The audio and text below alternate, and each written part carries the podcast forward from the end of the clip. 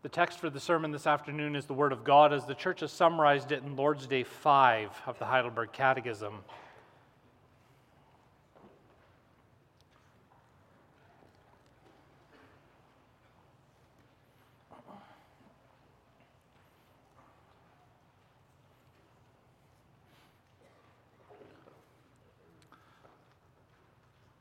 Above Lord's Day 5, you find the heading, the second part, our deliverance, which indicates that the Catechism has moved into the second thing we need to know in order to live and die in the comfort of belonging to Jesus Christ.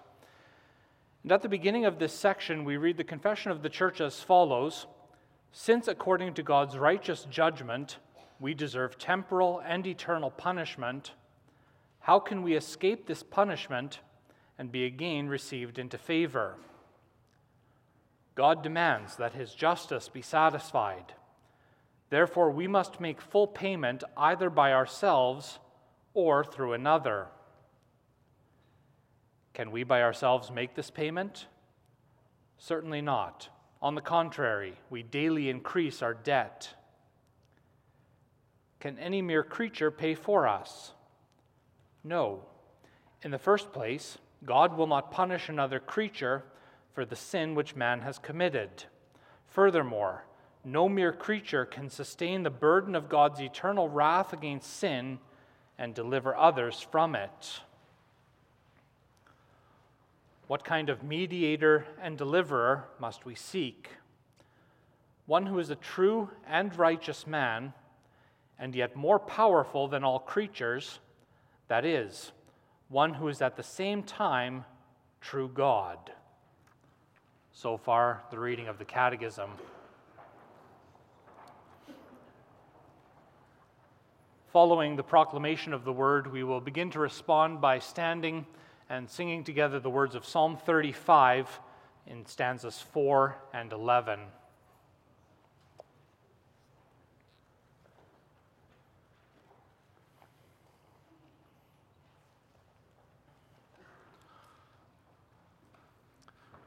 Beloved congregation of the Lord Jesus Christ, the previous three Lord's Days have served to express just how bad things really are.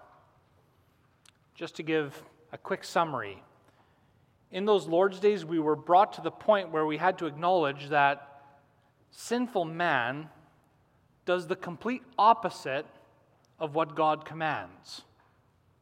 The Lord requires love for him and for the neighbor. Instead of such love, man is filled with hatred. We were also forced to acknowledge that it was sinful man who gave up the high position given at creation. In deliberate disobedience, he chose to disobey God. And that corrupt sinful nature which he brought upon himself has only continued to spread through the generations. And then in Lord's Day 4, what we had to confess there is that each person deserves nothing less than temporal and eternal punishment with which God punishes sin. It's not a pretty picture. It's fair to say that of himself, sinful man is stuck. The situation's not good.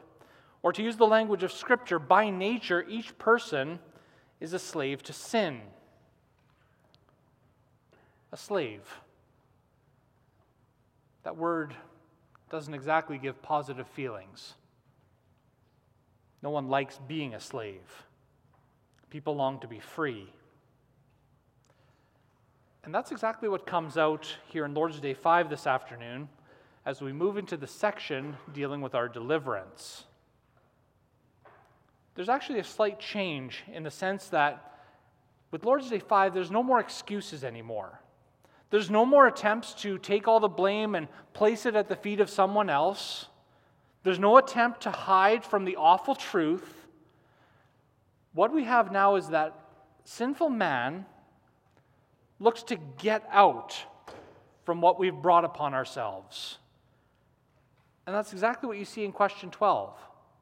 Since according to God's righteous judgment, we deserve temporal and eternal punishment, so we acknowledge that reality. How can we escape this punishment and again be received into favor? And it's that word escape. It's critical to our understanding of the confession. Escaping, that means there's this eager desire to be free. Again, that in itself is not surprising. But what is surprising is the manner in which the way of potential escape is revealed. Because the confession doesn't just say, if you want to escape, here's the one way, and then leave it at that. It first addresses a number of different avenues that the sinful heart is inclined to follow by nature. And there's a reason for that. Not only does it head us off at the pass and direct us in the right way, but in doing so, that one way of escape becomes even more incredible. And about this I may proclaim to you the Word of God this afternoon, doing so under the theme, The Believer Confesses the One Way of Escape. We're going to consider 2 points. First, the closed doors for possible escape.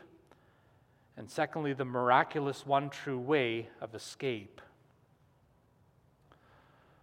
Now, when it comes to escaping punishment, the natural inclination that all people have is that they want to escape using the easiest way possible.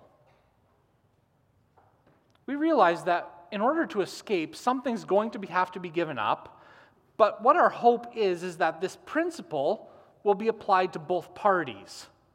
We know that we're going to have to offer up some form of payment, but there's also that secret hope, even though we'd never say the words, there's a secret hope that God is going to compromise on something as well. So the truth is, when it comes to our escape from punishment, we're looking for a plea bargain or a plea deal from the judge. We want some kind of arrangement that will lead to a lesser sentence. And that's the hope and expectation that lies behind question 12. It's the way we easily think. Because if we apply this to ourselves, it's often the case that as long as our own personal sense of justice, which is easily satisfied, is done, but we have to benefit in the end. As long as there's an apology of some kind, the one who's guilty has to humble themselves and eat crow a little bit, a small amount of payment is made, then we'll be content. Seems nice. It's not the way things work with God. Sin committed against the Most High Majesty of God cannot and will not be overlooked. In order for God to remain true to His Word, which includes the promise of blessing for obedience and the curse for disobedience, God has to be consistent. God cannot change His approach at all.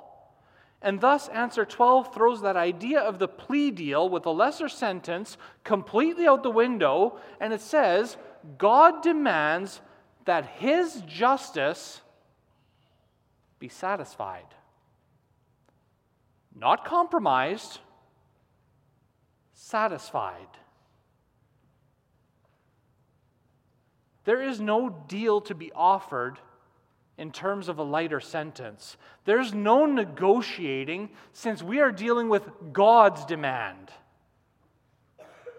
And at first, from our perspective, that might sound just a little bit unreasonable. And we might think, why is God being so inflexible here? But that's trying to understand the justice of God from our perspective and our thinking, not from God's. You see, God demands that His justice be satisfied because the problem was never with God. The problem was never with His commandment. The problem's not two-sided, but one. The problem lies only with man. And because of that, God demands that full payment be made. The judge says to the one trying to negotiate or trying to bargain with him, No deal. You want to escape from punishment? That's fine. Full payment has to be made. But then notice something else we deal with here in our confession. What does true escape from punishment actually look like? It's not just being free from punishment. It's also a restoration to the way things used to be. You see that in question 12. How can we escape this punishment and be again received into favor? True escape doesn't leave us in some kind of random neutral position where we have to figure things out. It's a return to the circumstances that existed before the fall into sin. Well, to get back to those circumstances where there's not only no threat of punishment, but also there is the living under God's favor, God demands that his justice be satisfied. Full payment for sin has to be made, and perfect obedience must be offered. There's no compromise on the part of the judge. Because here's the thing, brothers and sisters, as much as we might want God to compromise, if he would do so in even the smallest way, it would not be a true return back to paradise.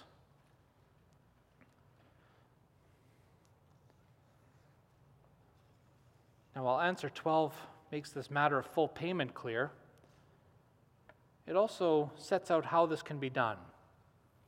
Full payment must be made either by ourselves or through another. And that's exactly what we want to hear, because at the very least, it now opens that door or that possibility for escape. And then with questions 13 and 14, these options are investigated a little bit more. But here's the thing. With questions 13 and 14, we actually come to the heart of every single religion in the world. Each religion is concerned with the question of escape or salvation from sin and how that is possible. In many ways, these questions and answers might come across as regular, nothing special to consider, been there, heard that before. But really, this is where the rubber hits the road. How is escape from punishment and being received into God's favor possible? Is it done by ourselves? Is it done through another? And the first option to consider is whether we ourselves can make the payment. If there's no possibility of a plea bargain, is it possible that we offer to God the full payment he requires? Well, the answer doesn't take long to put us in our place. Certainly not. Not a chance. But then look at the reason given for this. On the contrary, we daily increase our debt. In other words, every single day, we only make ourselves worthy of further punishment. We daily make ourselves go further and further away from the favor of God. We don't even make a little bit of slow progress. We take a bad situation and we make that situation worse. Again, that's something most of us have heard before. We know well we can't save ourselves. But there's a big difference between knowing it, hearing it, and actually believing it and being convicted about that. Many of us have been blessed to grow up in the church, to be instructed in these doctrines from a young age. But there's a very real danger that these words of our confession become simply memory work or repetition. It might also happen. We roll our eyes and we affirm it by saying, yeah, of course, I know that. Don't need to hear it again. Old news, move on. But those words of answer 13 that on the contrary, we daily increase our debt. That should be a confession from our heart about our weakness, our sins, our shortcomings. It's the confession of Psalm 130, verse 3. If you, O Lord, should mark iniquities, O Lord, who could stand? And the simple answer is, there's not a one. This is what all comes together in Isaiah 59 as well.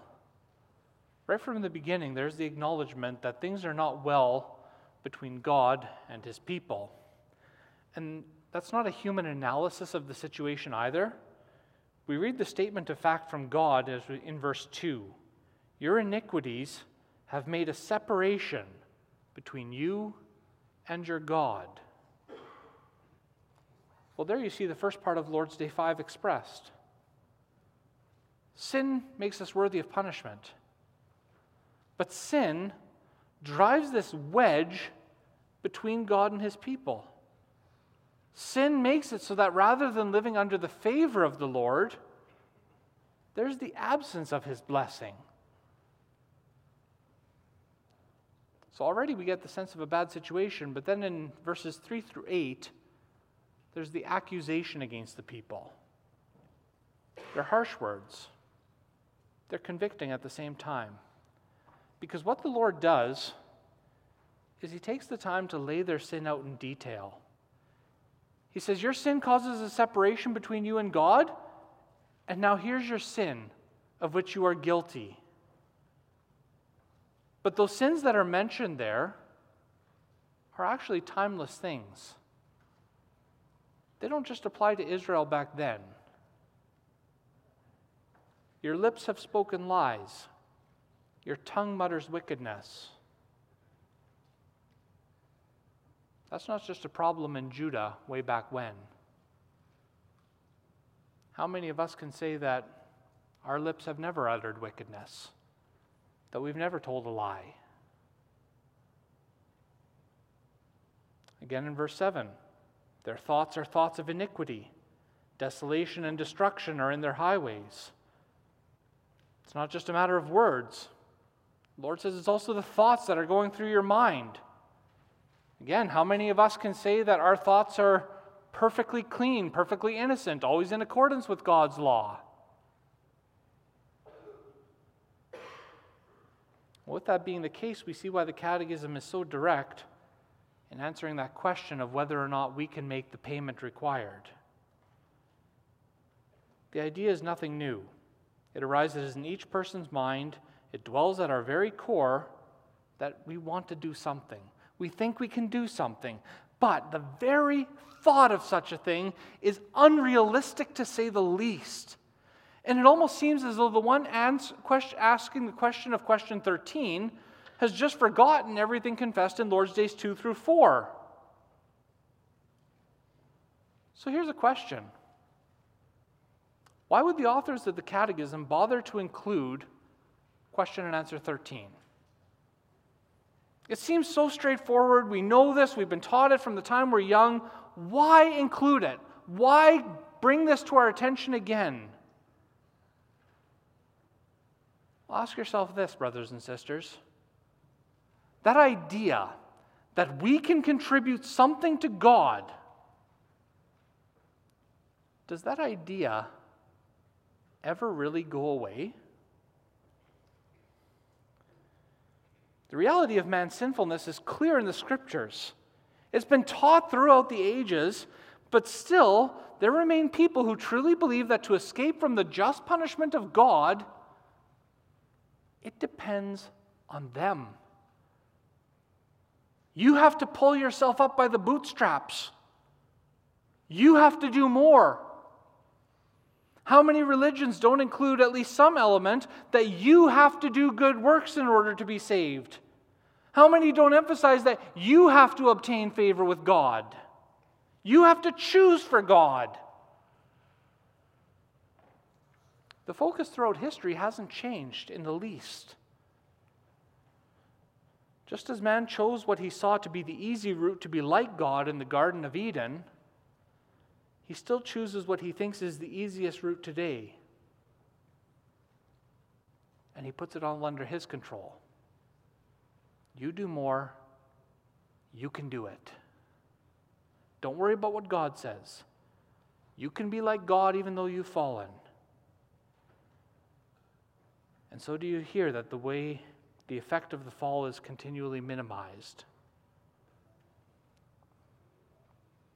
The serpent spoke to our first parents back in paradise.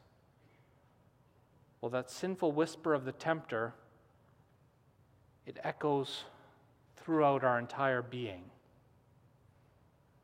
And thus the Catechism addresses that whisper.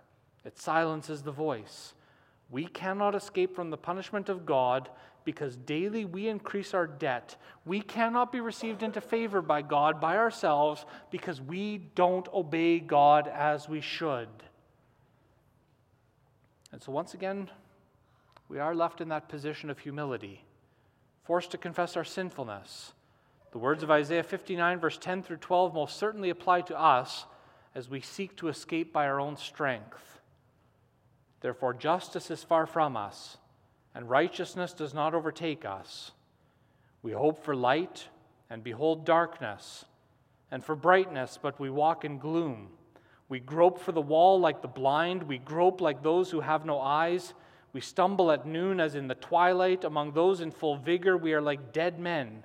For our transgressions are multiplied before you, and our sins testify against us, for our transgressions are with us, and we know our iniquities. So right away, there's the next opportunity. Question 14. It actually shows how desperate we are to escape from punishment and be received into favor, because now, with question and answer 14, the crown of creation turns to the creatures created under him and over whom he's been given dominion. He seeks to know, is it possible that some other creature can help us out of our predicament? Well, the negative answer to the question is not entirely unexpected. Think about it. We are asking something lower than us in the creation order to do what we could not do and to bear what we could not bear. We are asking if somehow God's justice will be satisfied if some other creature steps into our place for us. Again, we're asking God, will you compromise just a little bit on this one? And with that, we fail to recognize the creation order, the wonderful privilege that God has given the human race at creation. As is our tendency, we severely minimize things. We minimize our original position. We minimize God's justice. We think it can easily be satisfied. Well, Scripture makes it clear that the way of escape is not that easy. Ezekiel 18. The Lord says in no uncertain terms, the soul who sins shall die. Since it's man who has sinned, it's man who must pay for sin. Even an angel, untainted by sin, held in their glorious position by the grace of God, cannot pay for us. An animal, as we know from the Old Testament, cannot pay for sin. God will not punish another creature lower on the order for us. We cannot be restored to favor with God because a creature stepped in. But attempting to use another creature to pay for our escape, it not only minimizes God's justice, it also minimizes the punishment demanded by God's justice. If you think back to Lord's Day 4, that justice is presented. It's temporal, it's eternal, it's punishment of body, and punishment of soul. It's terrifying to think about. And it's not a wonder that people want to escape from it. It's not likely that there's any here who are willing to take that punishment for another either. So now think about it. We're asking if there's another creature in the created order whom God will place that punishment upon. We're asking if there's another creature willing to suffer eternal punishment of body and soul. Well, do you see the desperation that has crept in at this point? God demands justice be satisfied. We can't make the payment. So now what do? We look for any other creature to serve as a scapegoat for us, just so long as we escape.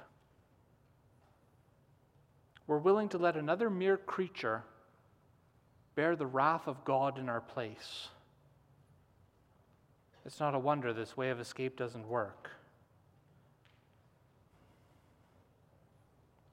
And by closing off these possible ways of escape, we are reminded of how seriously we need to take God's perfect justice. We'll sing about that in the words of Psalm 35. Brothers and sisters, understand this well. God's justice is not something he takes lightly. His justice is not something he will compromise on. His justice is not something he will play around with in any way. He's not going to offer a plea deal for a lighter sentence. And from that angle, Lord's Day 5 seems to leave us in the same place as Lord's Day 4.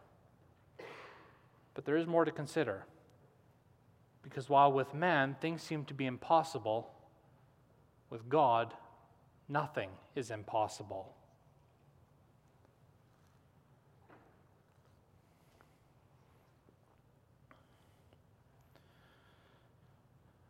People desperately try to escape from punishment for sin, but the truth is man's very limited in his approach.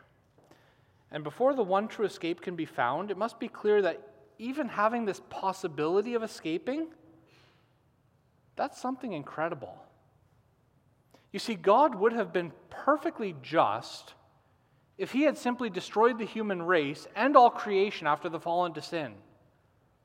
It would have been perfectly understandable for God to just make a new start, to go right back to the beginning. It also would have been perfectly just if God would have said, there's no possible way back into my favor. There is no hope for escape. God could have said that punishment, both temporal and eternal, that's certain. There's no hope of avoiding it. But the miracle of God's grace comes out right away in answer 12. It's not the answer man hopes for, but it does point us in the right direction. How can there be escape from punishment and a return to favor? It's possible if God's justice is satisfied and full payment is made. The very fact that God allows for this avenue of escape is purely the result of his grace. And yet at first it seems like it's a vain hope, or a hope meant to tease us because it's something completely out of our reach. But the only reason for thinking that way is because it's us who limit things. That's what we see as we follow the line here in Lord's Day 5. We have those words in answer 12. We must make full payment either by ourselves or through another. From there we ask about ourselves, we ask about other creatures, each of which puts us on a dead-end street. But where else do we turn? There's a difference in language we need to note here. Payment must be made by ourselves or through another. That other was not specified. It's us who ask about things we see. It's us who address things we know. We focus on ourselves or other creatures in creation because those are the things we are familiar with. But to truly find the one way of escape, we can't look inward, and nor should we even be looking on the horizontal level. The one way of escape is not grasped by looking at what's around you in the created realm. For escape, we have to turn outside of creation. And that comes out in the last question and answer. What kind of mediator and deliverer must we seek? One who is a true and righteous man, and yet more powerful than all creatures, that is, one who is at the same time true God. There's the possible way of escape. Not inward, not horizontal, but vertical. God. It's also what we read of in Isaiah 59, verse 16. He saw that there was no man, and wondered that there was no one to intercede. Then his own arm brought him salvation, and his righteousness upheld him. The miracle of the one way of escape is not only seen in the fact that it's possible, it's especially seen in the fact that escape from punishment, being received into favor, is something that's provided for us by God alone. Think about it this way. The very one who is offended by sin, who hates sin, and who punishes sin, is at the same time so gracious, so compassionate, so merciful, that he provides the one way for people to escape. And yes, the qualifications for our deliverer are extremely high. Not only in the sense that it must be God, because there are none others who are powerful enough to make it happen, but even on the human side of things, it remains high. Yes, he must be man, but perfect man. He cannot share in our original sin, cannot be guilty of actual sin, because then he would fall under the category of those who cannot help themselves. And we know how God has provided this deliverer as well. The Catechism does not explicitly say it because there's more to be considered, but we know it is in Jesus Christ that there is escape from punishment. And then as we read in Hebrews 2, verse 14 and following, since therefore the children share in flesh and blood, he himself likewise partook of the same things, that through death he might destroy the one who has the power of death, that is the devil, and deliver those who through fear of death were subject to lifelong slavery. It's a beautiful verse. Because there you have the extent of the work our Savior has accomplished. He partook of our flesh and blood. He became like us in every way, yet without sin.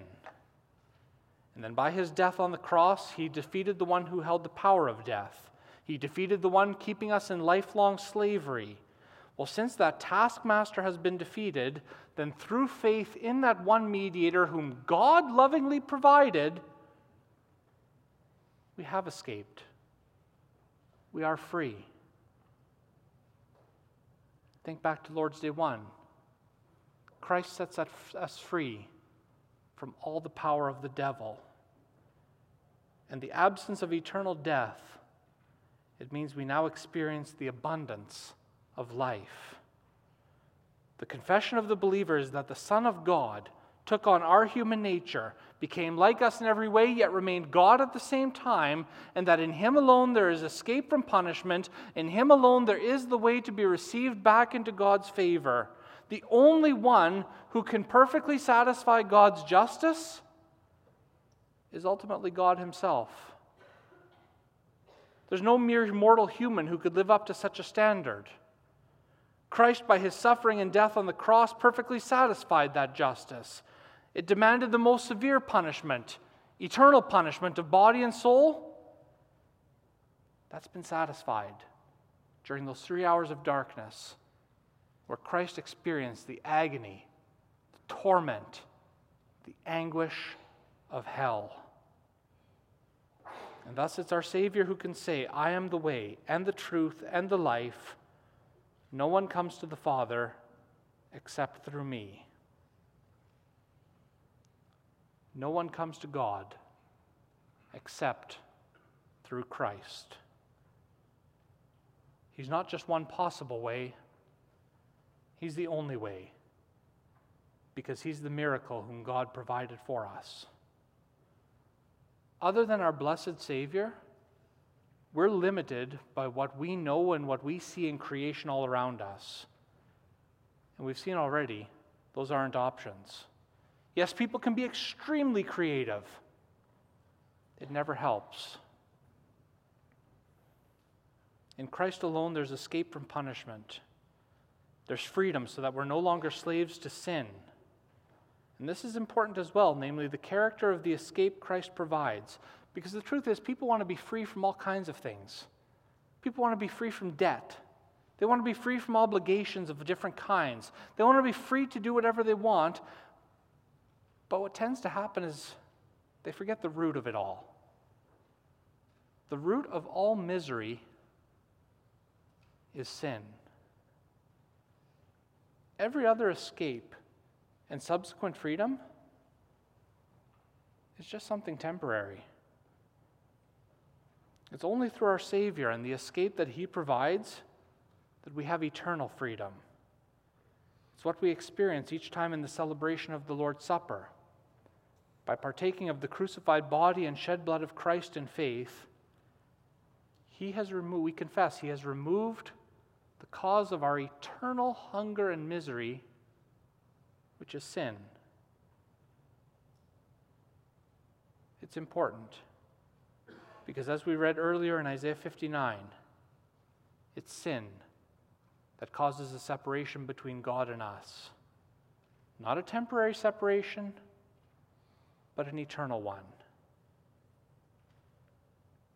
So to once again escape from the grasp and power of sin, to be received into God's favor, we have the freedom that matters. We can also think of what we sing in Psalm 107. There we also rejoice in the freedom God gives. Stanza 2 we sang earlier, "Let all this be repeated. Let those whom He set free retell how He defeated their fiercest enemy."